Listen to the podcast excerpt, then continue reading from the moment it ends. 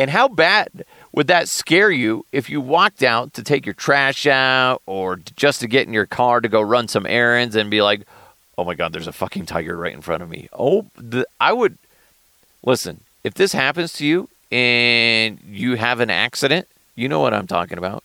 If you need to change your pants after uh, going to take the garbage out, I get it. I get it. I fully respect that because I would do the same thing. I'd walk inside, my pants are soaked. My wife would be like, What the hell happened? Did you just piss your pants? Yes. Why? Uh, there's a tiger outside. Okay, yeah, that makes sense. That makes sense. Go clean up. And somebody should probably call somebody. call the police. Call animal control. Call the goddamn military. There's a tiger on the loose.